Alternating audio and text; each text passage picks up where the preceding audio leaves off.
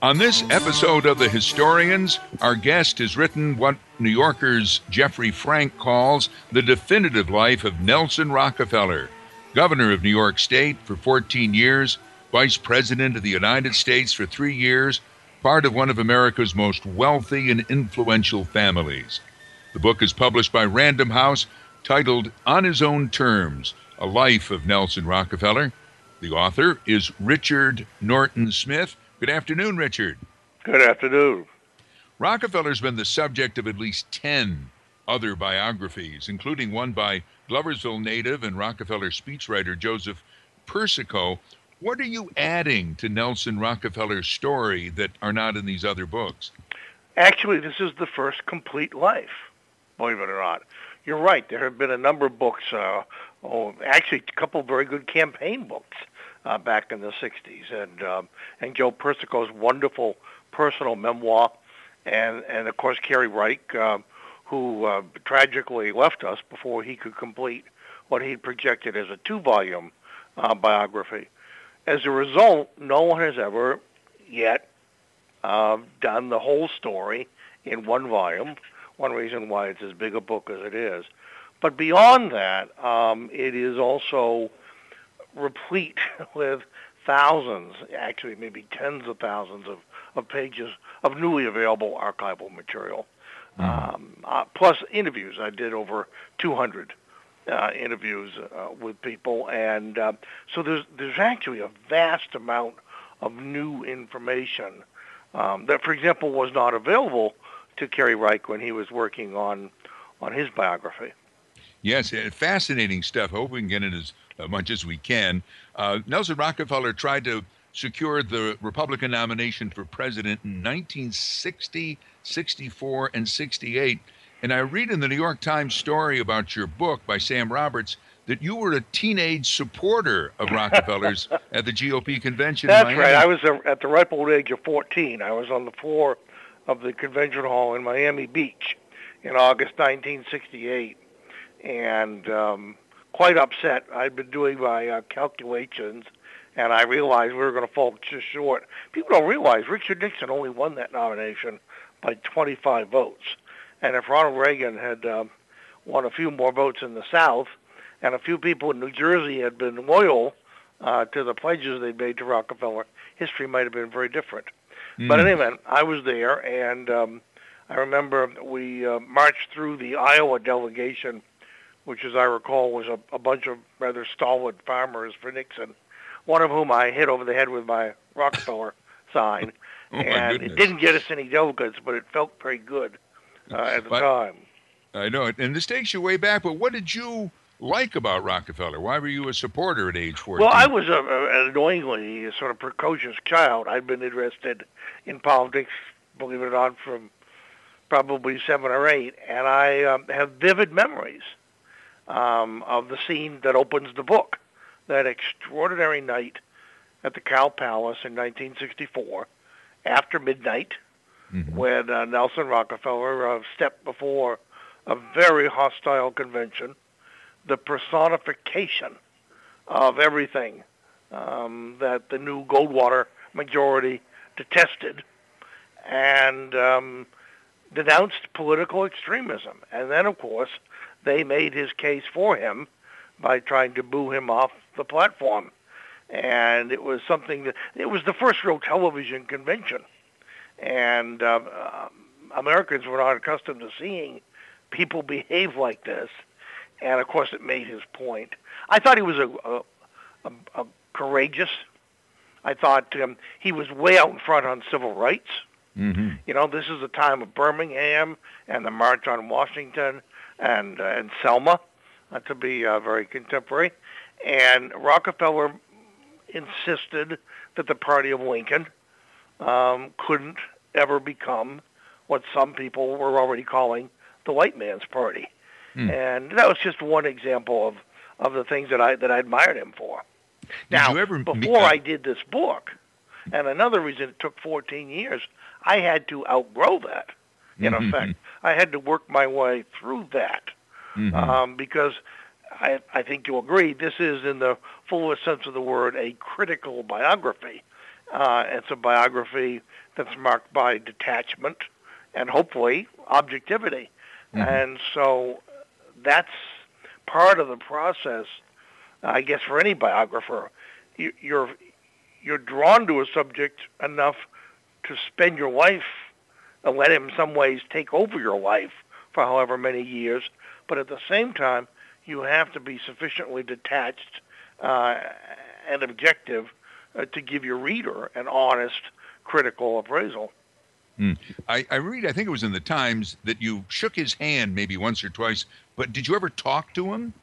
No, you know, I, later on I was an intern in the Ford White House, and he was then vice president, and um, much older. He, he, you know, and I think as the book suggests, he, he didn't necessarily age well. And of course, he was a, a miserable vice president, which is a redundancy uh, in some ways. Um, he wasn't happy in the job, and um, and yet, you know, he still was that ebullient, um, kind of life-enhancing um, individual who, uh, who, was in so many ways his mother's son. Mm-hmm. Um, you know, Abby Aldrich Rockefeller is is um, is a very very significant part of the story. Today, she would have been the candidate, you know, but of course so. that wasn't possible a hundred plus years ago. She, um, you know, I remember this, I was told the story when Nelson was born. She said to the rest of the family, "All right, I've done my duty by this family. Uh, I've given you a John the Third. This one's mine." And whether she said it or not, she certainly acted that way. And that's where his love of modern art, she really mm-hmm. is the mm-hmm. founder of the Museum of Modern Art, which the family still calls a Mother's Museum. Um, she she gave him his love of people, his curiosity about how other people lived, his uh, his sympathy, his compassion um, for those who weren't as fortunate uh, as he was. Um, remarkable woman, mm-hmm. remarkable son. Mm. In our area, uh, which is the basically the Albany area, the area of the state capital of New York, where he served as governor, it, it's still controversial uh, to some extent what he did in destroying many Albany neighborhoods in the sure. 1960s to build that huge government complex, the Empire State Plaza. They're, they're currently running on the local um, public TV station, WMHT, a documentary called The Neighborhood That Disappeared. Right. Uh, people still fault him uh, for that. Reading your book, it seems it, it's typical of, of Rockefeller. He liked to rearrange things. Yeah, well, of course, the critics even then uh, referred to it as Brasilia on the Hudson. And and actually, they didn't know how, how close they were. Brasilia was was one of the you know the the capital of Brazil that was hacked out of the jungle. Um, was one of the uh, inspirations for what I think probably people still call the mall. Um, the, the fact of the matter is, downtown Albany was dying commercially, like so many, um, by the way, American cities in the 50s and the 60s. And, um, you know, at the same time, state government needed more office space. They had what they called the campus. Uh, the governors Dewey and Harriman had had built, you know, several miles out of downtown. But that did nothing for downtown. In some ways, you know, you, the mall could be seen as an extension of the urban renewal theories that have been widely discredited today, but which in the 50s and the 60s were seen as the, the only way to save uh, downtown America. But but of course it was it was much much more than that. Mm-hmm. Um, it was Rockefeller Center north. Um, and I think in the end, it was as much as anything um, all about abstract expressionist art. Remember, it's not just the the art in the collection that Governor Rockefeller distributed throughout the center. The whole center is in fact a work of abstract expressionist art set against the Hudson River and the surrounding mountains. And you know, right. he remember he was dyslexic. Yes, that's true. Had to that. I, I must say, reading your, your book, I, I never because I used to work in. I never actually worked in a state agency in the complex, but I did yeah. work for the state and it was downtown. And you know, reading your book, I found understand why all that uh, abstract art is in there. I mean, it's in the Empire State Plaza. It's on oh, hanging sure. on the well, walls. Yeah, I mean, he was he was also he was not only a great collector. Remember, you know, one of this is a man who had so many interests. If he'd had fewer interests, maybe he would have been more concentrated on becoming president. Uh, who knows? But I mean, one of them was art.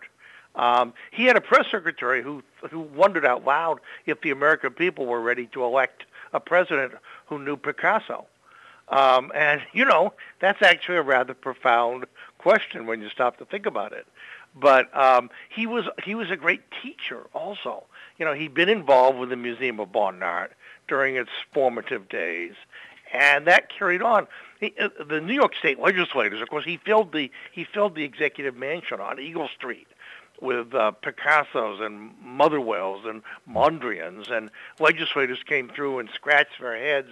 Um, one, one of them suggested that this stuff should be referred to the Committee on Pornography. Um, they, they really, it was a clash of cultures, if you will. Um, I would have loved to have been a fly on the wall. Mm-hmm. Now, again, back to his years as, as governor of, of New York, uh, 59 to 73 there was growth in the state university. I mean, his name was legendary when he really created university. The so, arts. SUNY existed in name only, and the fact is, when he took office, there were about forty thousand students, um, and nearly three hundred thousand when he left. Well, it was the world's largest educational uh, institution um, because he believed, and it wasn't just that he built buildings, which everyone knows about, but he tripled scholarship assistance. He democratized higher education uh, because he really believed, you know, he said, if you don't have a good education or good health, then I think society has let you down. Yeah. That's a pretty sweeping view of things. Yeah, it almost sounds like somebody who wants a single payer health plan. Uh, you know what?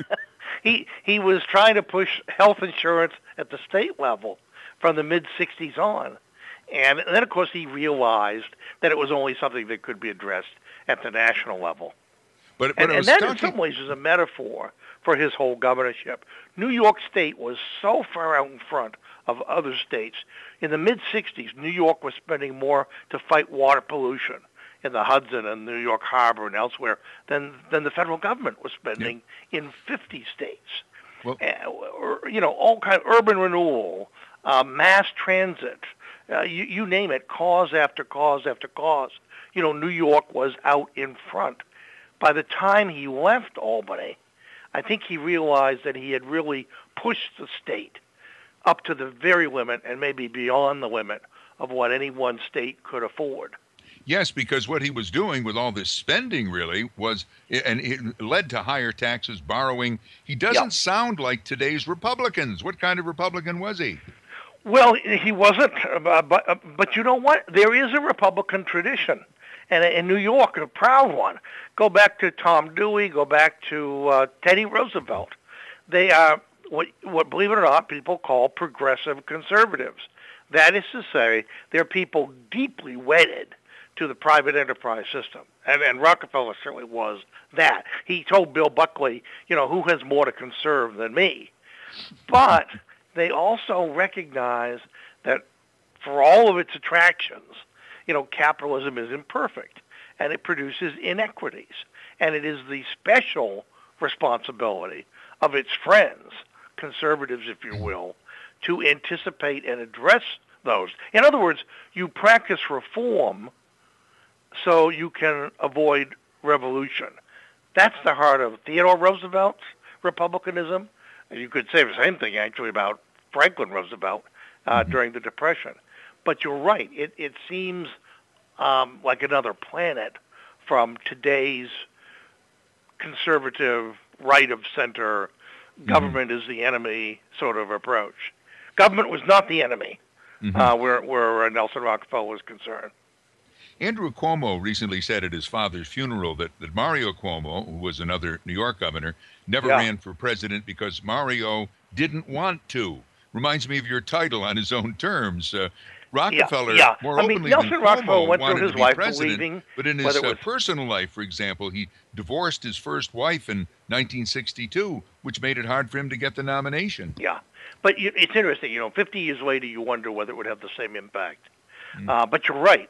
Uh, it had it was a profound event, um, sort of in the history not only of Nelson Rockefeller but of the Republican Party. Um, but I don't think the divorce um, caused Rockefeller to lose the White House. I think by then the Republican Party was already mutating, if you will, um, toward the right, toward Barry Goldwater's vision. It was becoming a Southern and a Western party. You know, some of this is geographical. Rockefeller was the face of the old Eastern establishment, which um, had basically, frankly, imposed, as far as the right was concerned, imposed its will for too long. And by 1964, they thought it was their turn. And that's why that opening scene is so important because the next morning, the Republican Party was a different party. It was no longer Nelson Rockefeller Party, and it never has been ever since. Mm. Nelson Rockefeller dies at age 70, 1979, apparently while alone and naked in the presence of the young art historian Megan Marshack. Did he die having sex? And, and what happened to Megan Marshack? Um, I didn't peek through the keyhole, but I think you can surmise um, I think an informed surmise uh, would lead you to that conclusion. Um, my account, and it is certainly the fullest yet, is really begins with the cover-up, because it's the cover-up hastily improvised that unraveled really within 24 hours uh, that led to, in many ways, Rockefeller's posthumous humiliation. And, and he became almost a punchline you know, for a whole generation of of comics.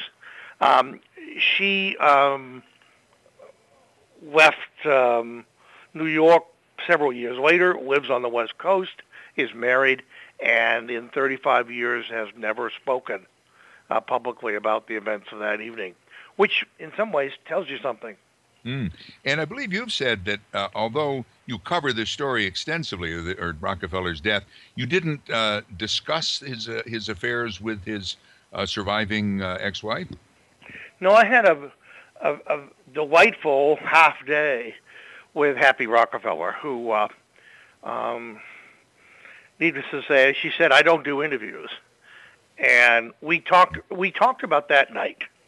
And she was very candid, and um, you will find it um, reproduced uh, uh, the complete conversation and um, the last meal they had together, and uh, and what he said to her when he left, um, and her response. Uh, it's all there, uh, along with the story of of how they became involved and uh, subsequently uh, married in 1963. Um, but to me, quite frankly, the historically important thing about that night is, again, it's a game changer. After that night, the press, and not just in New York, had a different definition of what was public and what was private. It didn't begin with Gary Hart.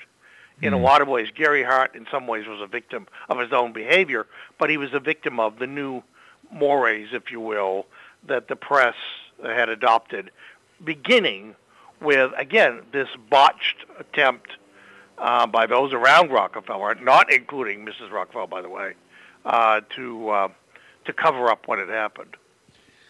One of the major crises that Rockefeller faced uh, when he was governor was the Attica prison riot, 1971. Yes. 39 people died, and apparently yep. one of the keys was the Rockefeller, Nelson Rockefeller, refused to go to Attica, afraid he, he would have made the situation worse. Uh, was he right? Well, and well, that's a great question, and you know, I uh, I think readers will. I, I know I've heard from a number of them who are debating that. I mean, 40 years later, we're still debating that. What is new? I think what happened um, is that people have conflated over the years two two things. His decision not to go, which I think you could argue either way. He believed there was a principle involved that if the governor went, um, you know, then, then what about next time? And and there was actually a tradition in New York. Governor Lehman, for example, had been in this situation and had refused to go, and uh, things turned out a lot better than they did at Attica. But they conflated that decision, which at least is arguable, with the botched way that the state retook the prison uh, a couple days later, which nobody really can defend, and which Rockefeller made worse by rushing out to defend what was in many ways uh, indefensible. Mm-hmm. So the fact of the matter is, though, he was haunted by that for the rest of his life.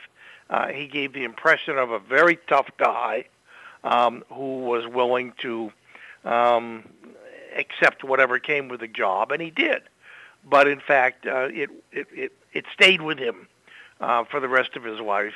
And um, he one of the surprising things in this book is he was a much more sensitive person, um, in some ways, a much more vulnerable person than he went on. Mm-hmm. Uh, in fact, oh, some time back, you mentioned that he had dyslexia, had difficulty yeah. reading while young. You quote him extensively with uh, the, the poor spelling that he used in his uh, in yeah. his uh, personal the South memos and, and so forth. Now, one one development there, or one thing that I was fascinated to read you uh, say that Rockefeller kind of became known as the leader who so you know, he maybe knew he would not usually be the smartest one in the room, so he surrounded himself with experts. Uh, the, yeah, that was again that advice Kissinger. from his mother. Remember, he he never heard the word dyslexia until he was 50 years old. He went through life just thinking he had uh, a subpar IQ, and his mother said, "Look, surround yourself with people who are smarter than you." Well, that worked both ways. The fact is, he put together, uh, and people old timers will still tell you, uh, a remarkable team of very highly talented people in Albany uh, to help him in the governing process. The flip side, of course, was that you know in some ways he became dependent on all of these people that he could afford. Um, he, he listened to too many people. If you're running for president, ultimately you have one person. You have a Jim Farley or you have a Karl Rove um, and or you listen to your own gut. Unfortunately, Nelson Rockefeller had access to so many resources uh, that it really worked to his disadvantage. Mm. I've been reading the, the part about uh, Rockefeller during World War II. He didn't serve in the military, yeah. but he was an important uh, deputy of FDR, the Democratic president, trying to yeah. do something yeah. to turn he, Latin America toward, you know, he, being more pro-American. 32 years old when FDR put him in charge, in effect, of, of Latin America. And, um, and he embodied, it's funny, he, he always believed that the, you know, his countrymen didn't pay enough attention to the rest of our hemisphere. And first, of course, he was he was combating Nazi influence in South America. But even before the war was over, he was, you know, one of the surprising things, he was really a militant anti-communist.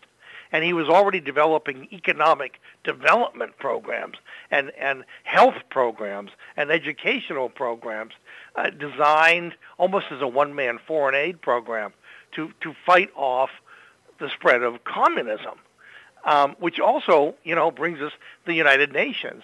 Uh, lots of people know he was responsible for bringing the UN building to Manhattan. What a lot of people don't realize is at the original meeting of the UN, uh, he teamed up with Latin America to rewrite the UN Charter to allow for the creation of what they call defensive military alliances uh, to fight communism. Well, that led to NATO. And imagine the story of the Cold War without NATO. I mean, it's, it's again one of those countless uh, historically significant but but relatively unknown uh, contributions that he made. It's an interesting thing to, for me to read. I mean, he's he's a Rockefeller, one of the richest uh, families in the world, and he never forgot it. What's that? He never forgot it. No. Uh, and, and, go ahead. But his political success, of course, in many ways, was his ability to transcend it. You know that that wonderful scene, the famous Blintz tour. He's running against Averell Harriman, who's right. got seventy-five million dollars of his own in the in the bank, and he goes down to the Lower East Side, um, and he's eating Blintzes. Mm-hmm. And um, going, and of course, that's a metaphor. He's going from from restaurant to restaurant, kosher restaurant to kosher restaurant, and of course, what he demonstrated was uh, contrary to what everyone expected of a Rockefeller, that he had this extraordinary personal touch that he could connect with people whose lives were so totally dissimilar um, from his own. Uh, that's when, really for the first time, people realized whatever it is, this guy's got it. Mm. But he couldn't remember your name. No, no, hiya fella. Uh, there are people on his staff who've been around him 20 years. He said, you know, he called he called me fella. Um, you know, it's uh, one of those bizarre contradictions. He couldn't remember your name, but he could remember how much social spending or education spending Rockland County got, you know, during his second term. I mean, he he remembered what he needed to remember. Mm.